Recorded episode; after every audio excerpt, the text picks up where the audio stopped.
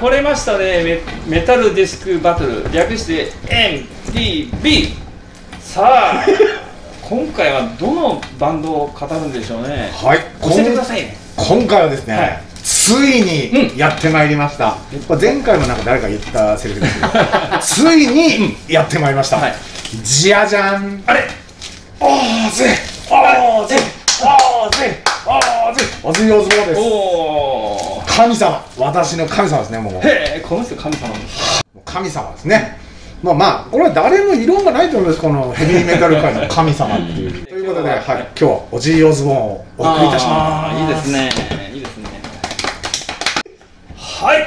それでは私朝メタルが1位の一番おすすめするオジー・オズボーンのアルバムは、はい。もちろんこれ。じゃじゃーん。ブリザード・オブ・オズまこれねやっぱね何がびっくりしたって1980年かな？ついこの間ね去年かな？40周年記念バンド出ましたね。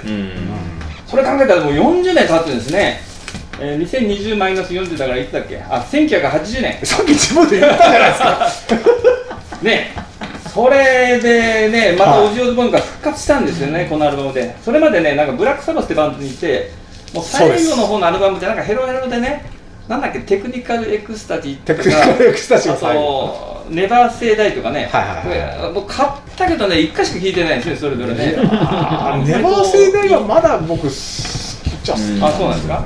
でねもうもうおじいも終わったなとみんな思ってたんですけどもこれはねいやーこれねもう劇的に復活しましたねまた C の最前線。やっぱりそれをね手助けしたのってね、えーオジーが見つけてきたねギタリストでランディ・ローズって言うんですよねいや彼の弾くギターがまた鮮烈だったですね、すごいなんかクラシカルだけどもねなんかすごい新しいと、はい。いうようなね、えーいろんな名曲入ってますね、 Crazy Train とか I Don't Know とか、いまだにやっぱりひ、ね、ステージで、えー歌うような曲ばっかですね、うそれぐらい代表作そが、この Blizzard of Ozz、はい。ね、やっぱね、このランディ・ローズのプレー、ねまあ、これプラス、えースタジオアルバムが2枚かな、あとライブが出たりしたんですけどね、その後えーね、ちょっと飛行機事故で他界してしまってですね、まあ、当時ファンは悲しみましたけども、はいでもね、そのこのオジオズボンをまた最前線に引き戻した、ね、それだけでなくてね、メタルシーンをね、熱くさせてくれた。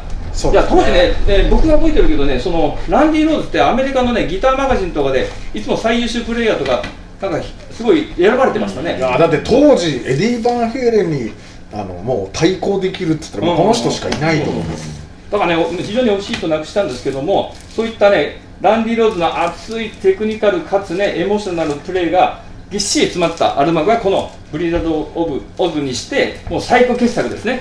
はい皆さん、これ聞いてないのでありえないですからね。いや ありえないねこれを知らなくてあのヘビーメタル好きって言ったやつはダメですねもう これはこれは基本ですから、はい皆さん、必ずね、CD 買って聴いてくださいね。お願いします,、お願いします以上、私の一押し、これでした。ありがとうございました。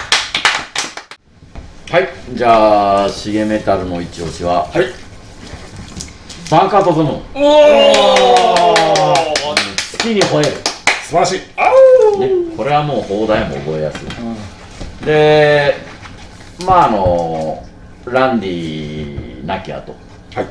まあまた探してきたのがジェイク・イリー。はい。ギタリストがあって初めてのアルバムなんですけどもう僕から言わしたらこれやっぱね素晴らしいんですよ、あの本当にね捨て曲がないし、オジー自身もうこれ作って出す時にはもうすもうバカ売れすると思ったんだって。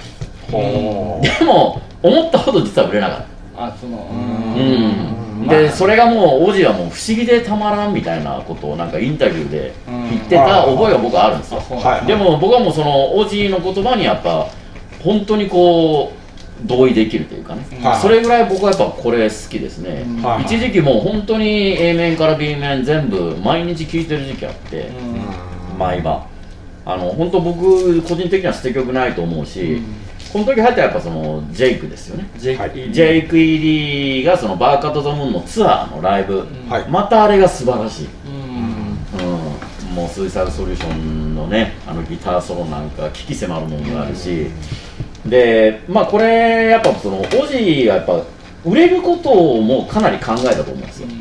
だからそのこういう当時流行ってた狼男の紛争をしてね、当時流行って流行ってた。まあ当時ね。ホラー映画でそうこんなそうそう。そう引った。いやそれこそあ指名曲でいっぱいのマイケル・ジャクソンのスリラーがあはいはいはいはい。あれからねちょっと狼男ブームがあった。そう。へえそれにオジーも乗っかって、はあこれもう間違いなく売れるよねと、ん。しかもその空耳でやっぱある前から僕たちもバカだもんバカだもん。もうそそれ聞こえるっていうのもあったしもうこれもうバカ売れ間違いないと思ったらそこまでいかなかったという、うんだからもうもしかしたら聞いてない方もいるかもしれませんけど、これはもう絶対聞いてください。でもこの一曲でバックトツムーンは知らない人いないですバカだもんまあまあバライブで絶対やるいやだからあれだけがね絶対あれだけがこうなんだろう知名度がすごい上がって、まあ確かにそう他の曲が僕はちょっと沈みがちじゃないかなっていう気がする。はいでもねいいですいやむちゃくちゃいいよ、もう本当にあの僕はこれ捨て曲ないと思ってます、はいはい、もうぜひ聴いてないっていう方通り過ぎてる方は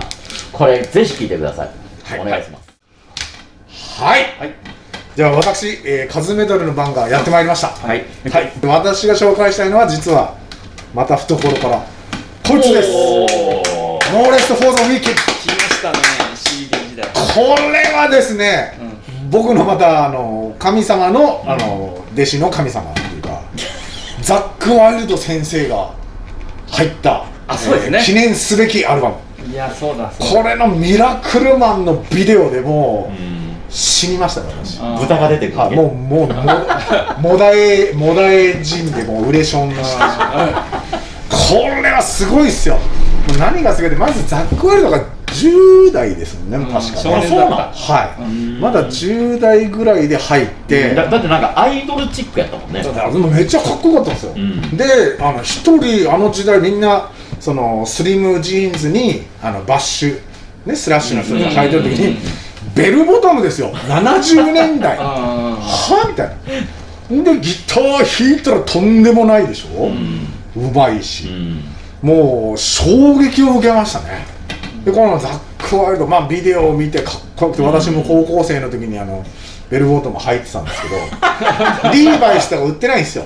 そうね。もうボブソン。ボブソンしか ボブソンしか売ってなくて、まあ、それ履いてたっていうだけの話なんですけどね。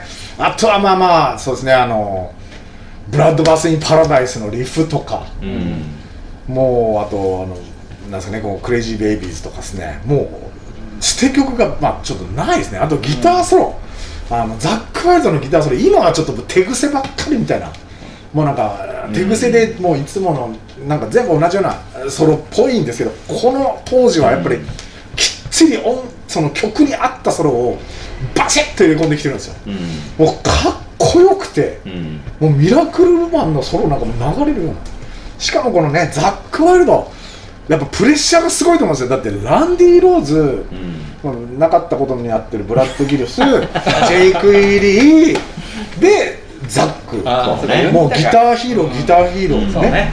そうね。このプレッシャーで出てきてそいつらをみんなぶん殴ったみたいな。おもおう素晴らしいアルバムですね。もう私はもうこれが、あのオジー・オズボーン一押しのアルバムでございおおますなるほど。なきょ風メタルが今日いつもにまして暑いですね。あやっと私が話せる、はい。いやお疲れ様でした。おテーマになりました。いやーはい。い。やー、今日はなんか風メタルさんが非常に暑かったですね、いやーさすが OG に首絞められたことだけ ありますね。あなんかもうバーンの表紙。表紙みたいこれね。いやいやあのお願いしたんですよ。ええ。本人に、みんなこうやって写真撮ってて、うんまあ何人か僕の前に首絞めてもらったやつがいたからちょっと悔しかったんですけどあ僕もお願いして首絞めてくださいってあ言ったら、えグワッてやってくれいやこれすごい写真最高でした。皆さん驚いたでしょ？ねここに神様写真。ありがとうございます。ね。